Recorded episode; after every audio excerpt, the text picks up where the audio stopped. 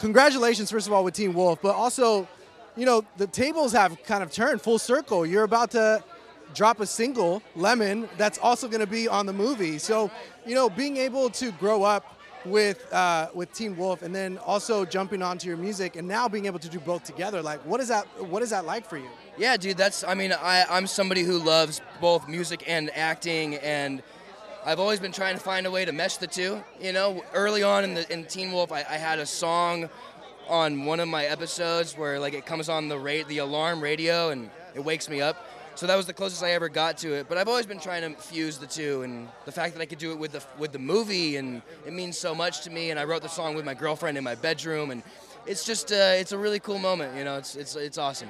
What has that writing process been like with you and Phem Now that you guys have been able to write so much together. It's great, dude. We're, we write so well together, and it's really easy and not forced. And I do it when she wants to, and she does it when I want to, and it's it's just uh, it's just a very relaxed process. And she's really talented, so it's fun. I'm super excited because this is the first time in, in a while that you released music since since the self-titled EP, uh, or since the debut EP, uh, Drug. So, you know, when we listen to this song, like, what is the evolution like? What is that process? The evolution? I don't know, dude. I'm always trying to, I guess, grow and elevate, but stay to my close to my roots when it comes to writing music, which is punk rock and. Um, I have an album. It's the first single to my album. The album comes out later in the year, and then uh, the album is this insane. It starts really heavy with a lot of screamo, really hardcore, and it ends with this beautiful sort of like reggae sort of. It's just all over the place because I.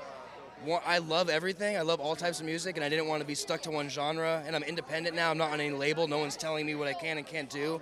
So I'm just doing whatever I want. Hey, it's Rob again. If you enjoyed this interview, please follow for more, and I invite you to head over to my YouTube channel, Front Row Live ENT, where I have thousands of video interviews with my favorite new and established artists. Once again, thank you for tuning in, and have a great night.